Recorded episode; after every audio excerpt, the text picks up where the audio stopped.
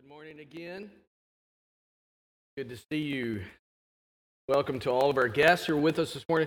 This is a really good attendance for. Uh, it's been literally four weeks since we've gathered together in person, and um, be honest, I guess it's kind of like riding a bike. You never forget actually how to do it, but uh, coming on the campus this morning, just kind of getting back into the normal routine of what we do on a Sunday mornings, it felt different. It felt awkward because it's been so long, and I don't like that sort of uh, feeling. So uh, it's good to see you, and I'm welcome to all of our guests, those who are joining us online. Uh, we're glad you're able to join us this morning as well. If you want to take your Bible and turn with me to Philippians chapter 1, that's where we're going to be this morning. But uh, as I said earlier, and, and Ricky just prayed, but today's a special uh, day for us as a church as we are going to uh, vote on a candidate. We've been working through a process for the last number of months uh, with our, our elder team has been leading that, and then our personnel team's been involved and finance and all of that. But we have got to the point where we believe we've found the guy, the man, that uh, the Lord has given us to lead our student ministry, and that is Nate West. So if you're here Wednesday, you get to hear from him. There are some, uh, some bio sheets that were in the foyer. I don't know if they're still out there. You might have picked them up, but if you're curious and you come in this morning, you remember, and you have no idea what we're talking about, I would encourage you at some point between now and the, uh, the, the next hour that you go get that and maybe members meeting ask a few questions. But we're excited about what we feel like the Lord is leading us to do as a church. Nate's got a lot of talents. He's going to obviously lead our student ministry, do a phenomenal job there. But he's, he's I think he's going to be more of a utility player for us. And I haven't really said this to you, but I love baseball. I don't watch Major League. I watch college. And so my team started their season yesterday in Texas, playing Texas Tech, and beat them 13 to 9. Can I get an amen for that? But in baseball, there's this this type of player that's called a utility player. It's a guy that can switch it, guy can play multiple positions.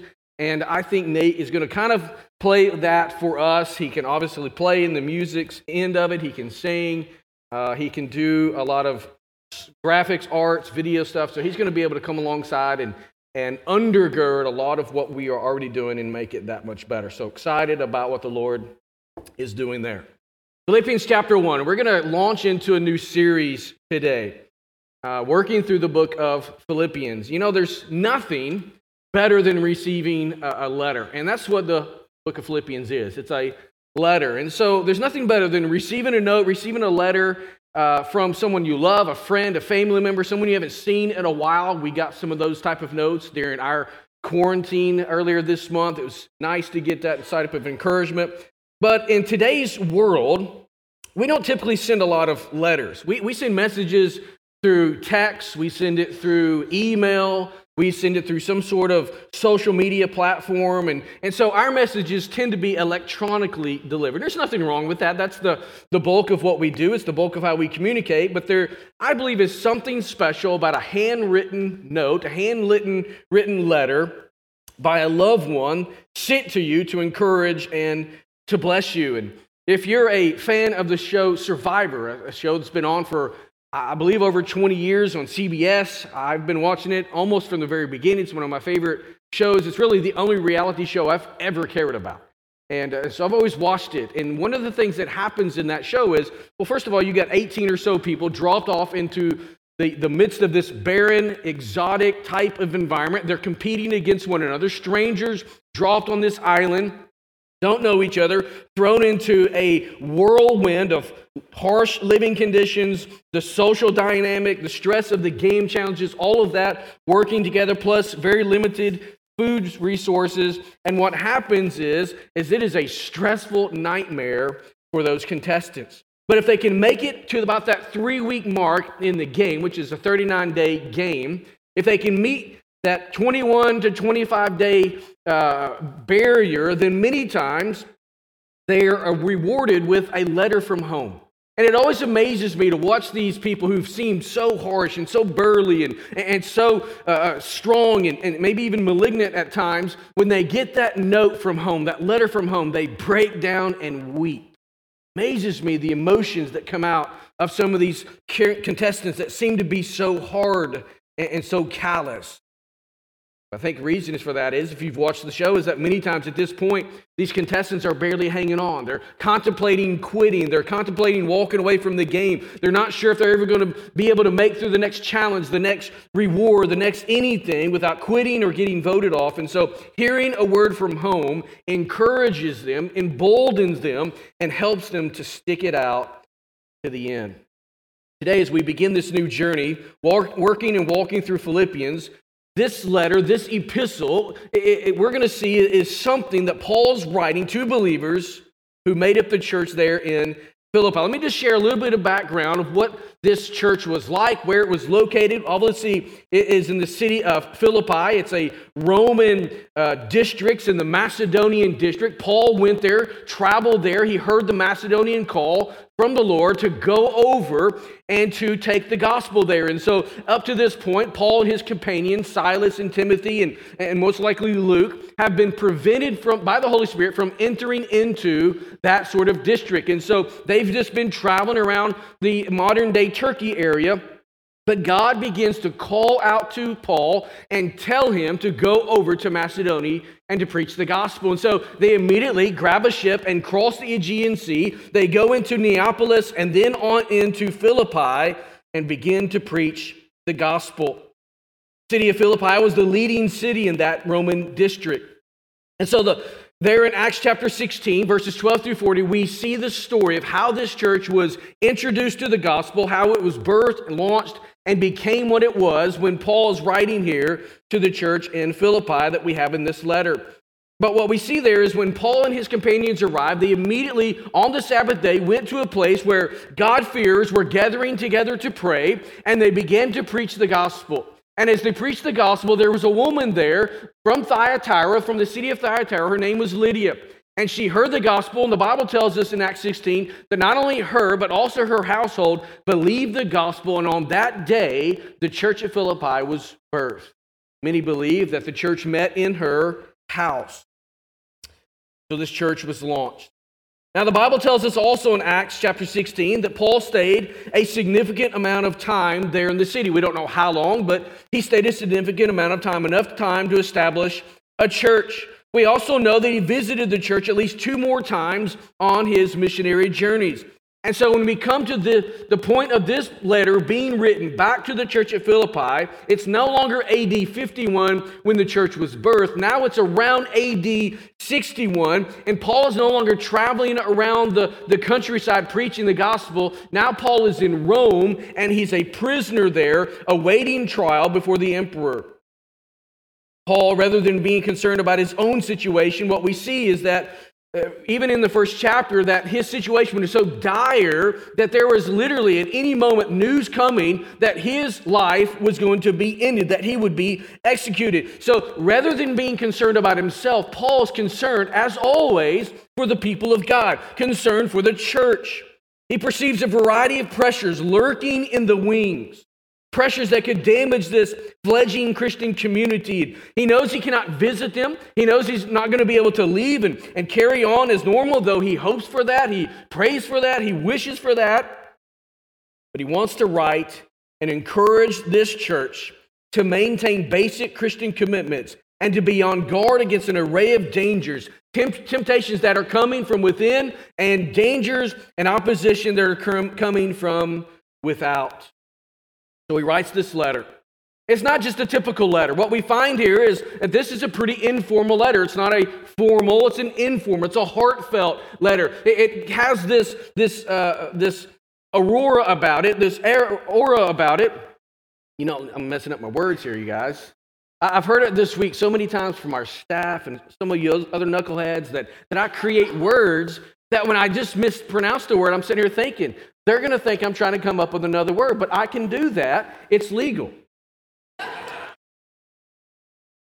So what happen, what's happening here in this letter is he, he's writing to friends. He's writing to family members. He's writing to the family of faith, writing to encourage, writing to love them, writing to admonish them in the faith. And so, throughout this letter, this warm, friendly letter to the church at Philippi, Paul speaks of and he calls for rejoicing. He calls them to have joy. He calls them to enjoy the things of God, even though the circumstances of their life are not very enjoyable.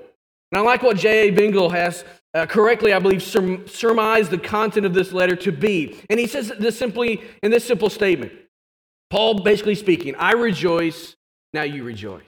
Paul, throughout this letter, is using himself as an example, saying, Look, if you look at my situation, if you look at the circumstances of my life, there's nothing to be joyful about, and yet I have joy. And over and over again, you see him to say, you see him telling the people of God to rejoice, like chapter 3, verse 1 rejoice in the Lord.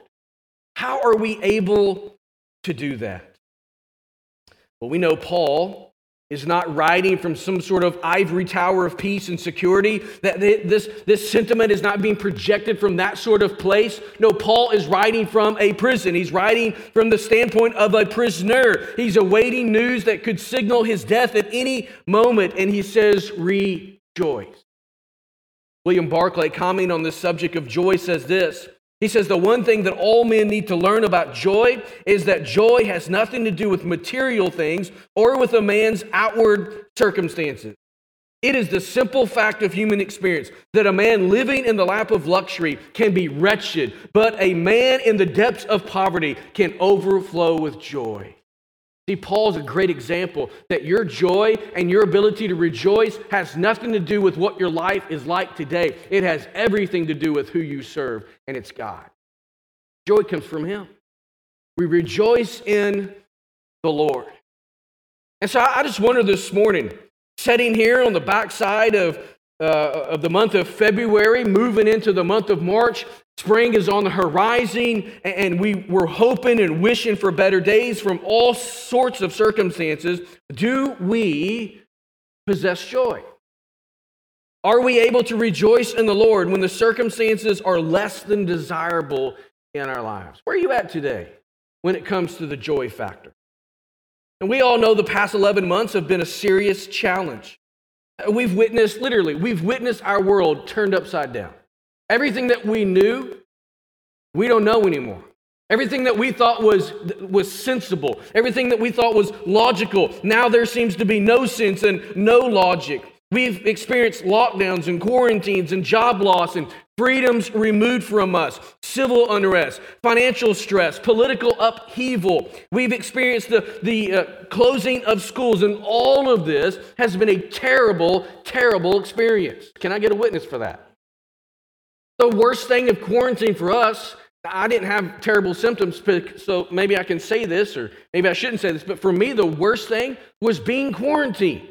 I have to stay home, and I'm I'm not necessarily a homebody. I'm not necessarily one who wants to run around all the time, do stuff, but I don't want to just be told, you got to stay put. Terrible. That was like a, a, just a horrible, horrible experience. And so that's what we've been experiencing for months now. And if we're honest, I bet we would agree that in many ways, these dynamics have stolen our joy, changed our approach to life. So, through this study of the book of Philippians, I want us to learn from Paul how to find joy in Christ and in his work despite the circumstances of our lives. This morning, as we begin, what we're going to see in the first two verses of chapter 1 is that one of the one of one of the wonderful graces of God, one of the gifts that God has given us, the thing that he gave Paul and the same he gave to the other believers in the New Testament and he gives to us today is the gift of the local church. I believe one of the reasons Paul was able to say, I have joy, when he looks around and he sees a Roman soldier guarding him, when he looks around and he's not able to get on a ship and travel to the next city to preach the gospel, and he's able to say, I rejoice, I have joy, not because his circumstances were good, but because his God was good and the people of God were good to him as well. The church was there as a strength to embolden him, to encourage him, and to bless him every step of the way. He's going to write and tell these believers about Epaphroditus and others, Timothy, who have meant so much to him. So look with me, Philippians chapter 1. Let's read the first two verses, and then I want to share four thoughts about the local church. Paul says this Paul and Timothy, servants of Christ Jesus, to all the saints in Christ Jesus who are at Philippi with the overseers and deacons. Grace to you and peace from God our Father and the Lord Jesus Christ. I said earlier this is an informal letter, and this type of letter contains a tone and warmth, a tone of warmth and spontaneity that reflects, uh, as we might see here, an intimacy regarding specific context. It's informal, so Paul's not going to follow a, a, typical pattern you might see in a letter during this era of history. And so when we read this, because we see Paul's speaking about specific times and specific issues going on in the life of that church, it can be hard for us, 2,000 or so years removed, to understand and to be able to connect with everything he is saying. So we've got to we got to make sure we understand context. We got to make, make sure we understand history and all of that. And so, what, rather than find a systematic outline in this sort of writing, what we find here is more of a conversation between friends. So the letter, we could say, is occasional. It's a set of specific situations that have prompted Paul to write, right? Just like when we get a letter from somebody. You're going through a hard time. You're, you've, you've experienced something that's wonderful. Someone sends you a note. Someone sends you a card. And the situation, the specific set of events has, has triggered that. And that's why they are writing. And so the letter is, as Richard Melick suggests, theology in street clothes. It's an applied theology that Paul is laying out for this church as he writes to encourage them. So, what we see here in this salutation is that we're given insight into what makes up the local church. I wonder this morning, how will you understand the local church? Now, we're not going to go around and have time of dialogue for you to say, this is what I think about the church or believe about the church, but I wonder this morning, how well do we understand the local church? One of my fears during this COVID season and, what we've seen in church after church after church all across America is people saying, I don't need to be with the people. I can watch from afar. My fear in that is that people who call themselves Christians would say, you know what, that's enough.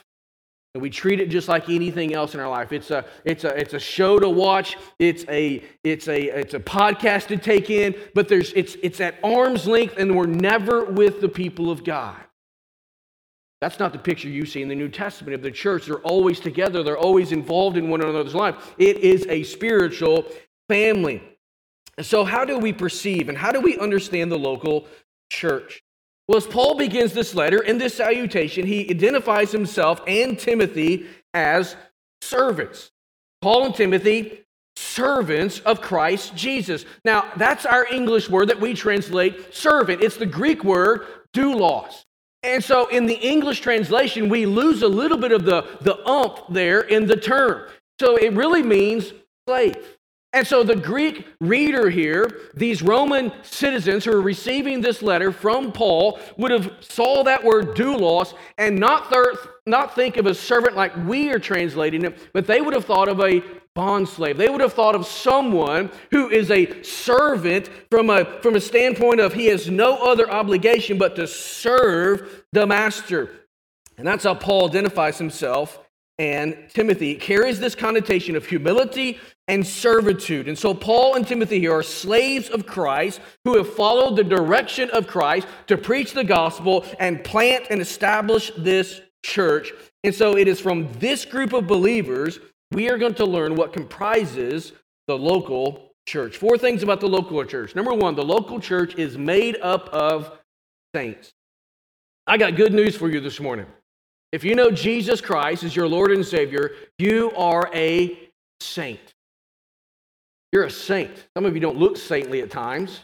You probably think that about me as well, but you are a saint. And so, Paul, that's what he says in the addressing this letter. He says, To all the saints in Christ Jesus. This is a comprehensive phrase that describes the Christian community that had been following his preaching of the, the gospel. And so, this term saint in the Greek is, is hagios. It means to be separated, it means to be set apart. That's what we are as the people of God. We are the separated, set apart people of God, set apart unto God in our lives. It's the equivalent to the Hebrew idea of the Old Testament of being, as I said, separate or set apart. So the, separ- the saints are the separated ones in a double sense. Negatively, they're set apart, set aside from the things of the world that are evil. And then positively set aside in dedication and service to the Lord. Term here in the New Testament is in every case but one found in the plural. Always speaking of saints, always speaking of plural. It's never speaking of one particular person, it's always in the plural. The only time we see this term in the singular is in Philippians chapter 4, I believe verse 21, 20 or 21, and it actually is applying to a body. It's speaking of the church, but it's used in the singular, so it's referring to a group. Local church is made up of saints. Now, what does this mean? What we see in the New Testament is that the church is the successor to that sacred community of Israel we see in the Old Testament. So that ancient call of God to his people, be holy for I am holy, is now attached to the local church.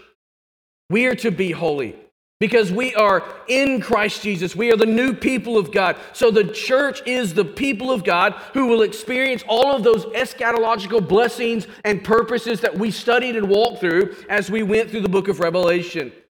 The believers have been made saints, they have been set apart. Now, this distinction has been made through the redemptive activity of Jesus Christ. Now, when we think of the word saint and we think of someone being saintly, we tend to lean toward where our Catholic friends would, would land. And we think of a person who's, who's performed a miracle or a person who's done certain things and they've earned the status of sainthood. That is not a picture and a teaching that you see in the Word of God. Sainthood comes through the work and the activity of Jesus. It does not come through the work and the activity of you. Any of you guys who know Jesus make yourself righteous? Any of you do enough good stuff to offset your bad stuff? First of all, you can never do that. We believe the Bible teaches a total depravity, that every facet of who you are is totally depraved, totally and contrary to the, to the lordship of Jesus. We're in rebellion against God, where we've, we've walked away from Him completely. It's only the activity of God that draws us to Himself. It's only the activity of God through His Son, Jesus Christ, who has done for us what we cannot do for ourselves. He died in our place. His body was bruised and broken there on the cross. His blood was shed for the forgiveness of sins. Our blood was not shed. We would be in hell today if we stood on the cross and tried to atone for our sins. Jesus has done that for us. We've sung about it this morning. That last song that we've just sang speaks of how his righteousness has been put onto our account, that we've done nothing to earn that. And so it's the righteousness of God because of what he's done to, to take our sin, to absorb the wrath of God the Father against our sin. He took all of that and exchanged it for his righteousness. And the Bible talks about it being imputed onto us, put to our account. We're about to hit tax season, and so you may be thinking in, in, banking terms, financial terms. Imputation is this idea of putting into the bank account of someone else. That's what Jesus does for us. That's why we are saints, not because of what we've done. And so the local church is made up of saints. Today, I wonder how much different would the local church be if, if its members realized their distinctiveness, and began to live as saints before God and a watching world? What if we understood that position, the, the relationship, the authority that we enjoy in Jesus? We are the saints of God. Not that we're special people, but God has made us special, that He has bestowed upon us His goodness. Today, let's remember and understand that as the local church, we are made up of saints. Now, we're not made, we're not yet perfect. We've not yet been made completely perfect. Positionally, yes. Practically, no. Many of you, if you have kids, were probably in some sort of squabble on the way to church this morning. As I joke often, you got out of the, car or out of the van this morning, you put a smile on and you act like everything was okay, but it was not okay on the way to church, right? You that have grandkids, you remember those days when you had little kids. So we're not perfect, and, and yet we take that because we know that, and sometimes I believe we may use it as an excuse for our failings, give an excuse for how we have continued to not walk in righteousness. And instead, let's not do that. Instead, let's lift high our position. Let's lift high our relationship with Jesus and strive to live up and out of our sainthood. We're set apart people of God. Church is made up of saints. Secondly, the church, the local church, is formed in a specific location. He goes on to, to identify these saints who are in Christ Jesus who are at Philippi. He's speaking to a specific church in a specific location. Now, it's true that every believer is part of the universal church of Christ, made up of all believers of all time and all places. There is this idea of the universal church of Christ. But as you read through the New Testament, what you see is that in nearly every case that the Bible speaks of the church, it speaks of a local church church of Philippi, the church in Thessalonica, the church in Corinth, the church in Ephesus, the church in Colossae, and those surrounding cities where that letter was sent. You've got the church in Rome, you've got the church in Jerusalem, you've got the church in, in, in other places in Asia Minor. All of these churches are local churches. The church of Philadelphia, the church of Laodicea, right? In Re- Revelation chapter uh, 3, 2 and 3. Church is local. The church is a local church, a specifically located people of God. And so, what we see here is Paul is referring to the local church present in the city of Philippi. This description is further emphasized in chapter 4, verse 15, where he calls them Philippians, kind of playing on this Roman citizenship that they enjoyed. So, when we think of the church, and what we see here in the church is that God sovereignly and graciously expresses his community in ways that will specifically and personally connect with people in their own space. From a missional standpoint, we, we describe this as contextualization.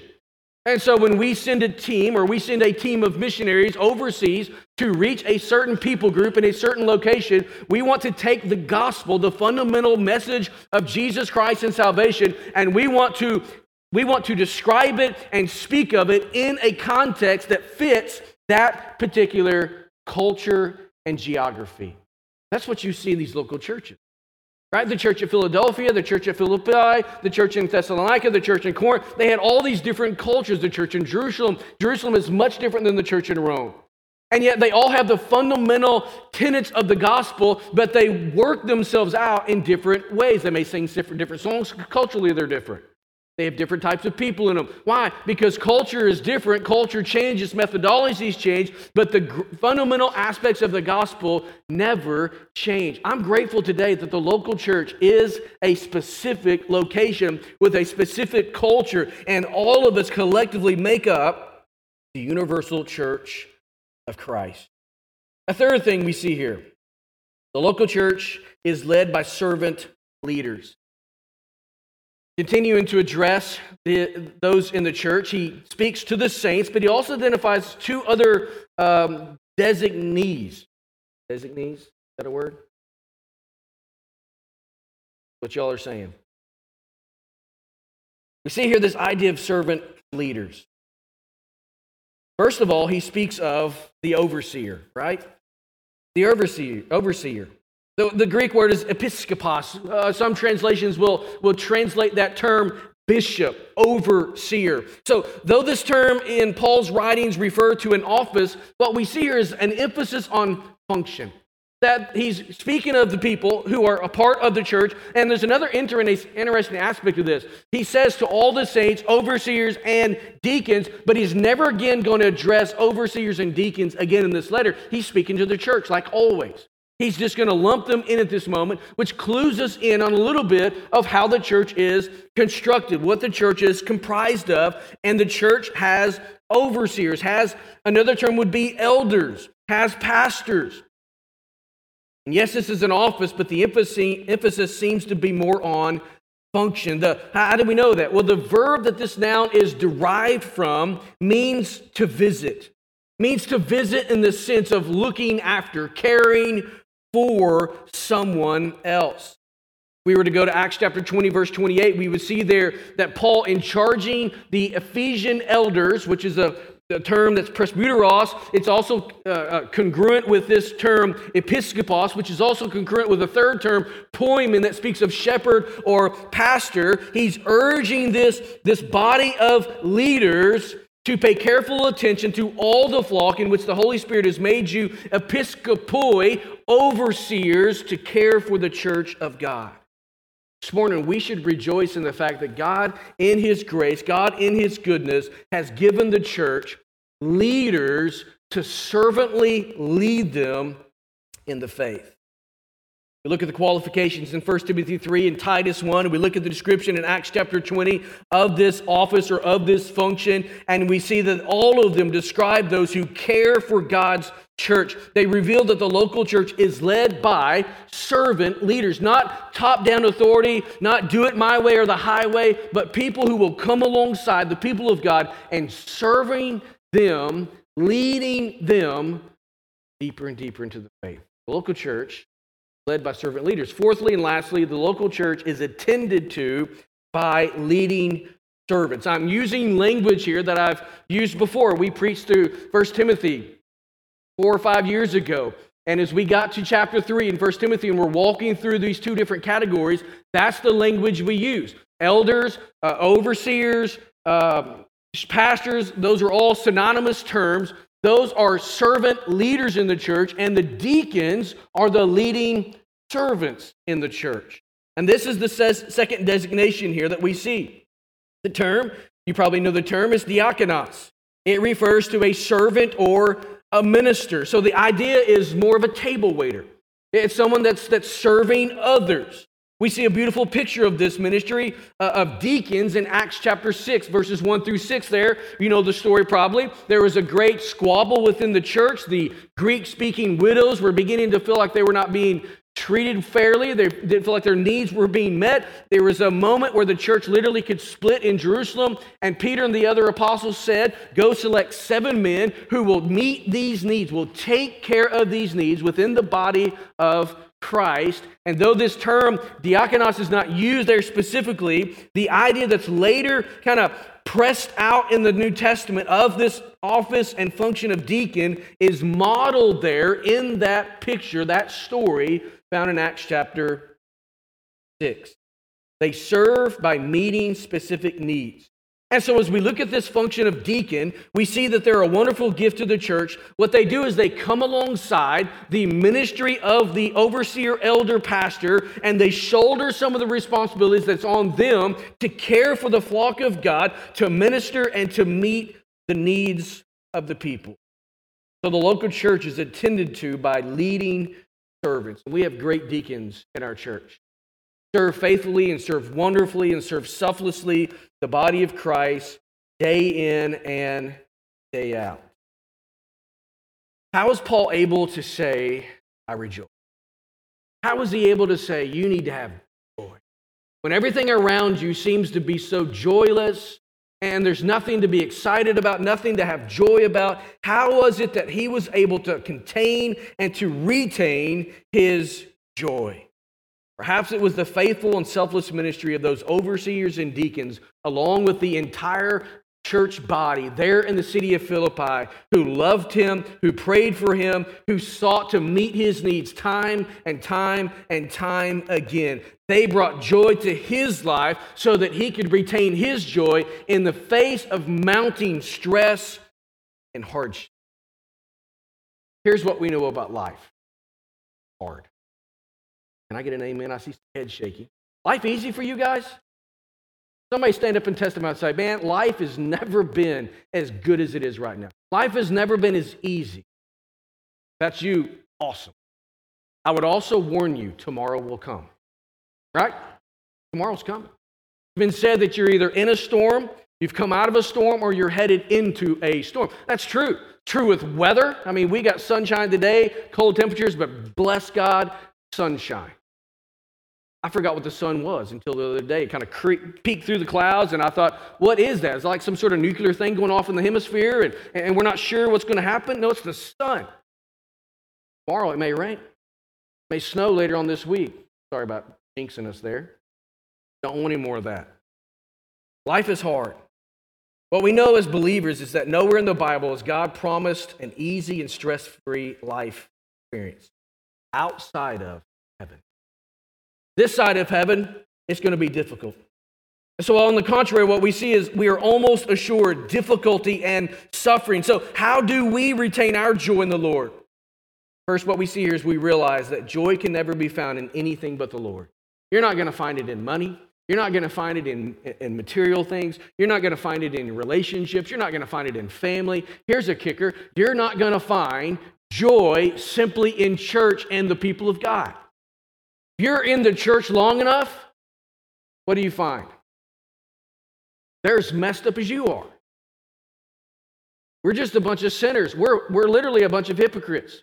We're like Paul in Romans chapter 7. The things that I want to do, I find myself not doing, and the things I don't want to do, I find myself doing those. I had this conversation with the Lord in the shower this morning. I'm like, why do we struggle with all of this? We're in good company if Paul struggled with it. And so if you're in the church long enough, you're going to find out that we're not all that in a bag of chips. We've got our baggage, we've got our brokenness. We're all in a hospital for misfit people. God is putting us back together piece by piece. So, joy can't come from anything this world has to offer. Joy can only be found in a relationship with Jesus Christ. Paul here mentions that in verse 2 grace to you and peace from God, our Father, and the Lord Jesus Christ. What do we know about grace? Grace is the free, spontaneous, and unmerited love of God given to sinful men. That's what grace is. It's something you didn't deserve, it's something you didn't earn. It was just freely given to you, though you did not deserve it. This, gift of grace, we know it's found in Jesus. It makes peace with God possible. That's what he says here grace to you and peace from God. How can we ever have peace with God? It's not because you have laid down your weapons, because in your sin, you'll never do that. You may become religious, you may become uh, uh, uh, very meaningful in what you do, but apart from Jesus transforming who you are from the inside out, you can never not live in rebellion against God. But when Jesus graciously comes into your life and he says, I have forgiven your sins, I have cleansed you, if you will receive that, I will change you. What happens there is he becomes your Lord, your Savior. You're on his team, which means you're no longer in opposition to God the Father. And so you can have peace with God rather than being at war with God like you have been since you were born.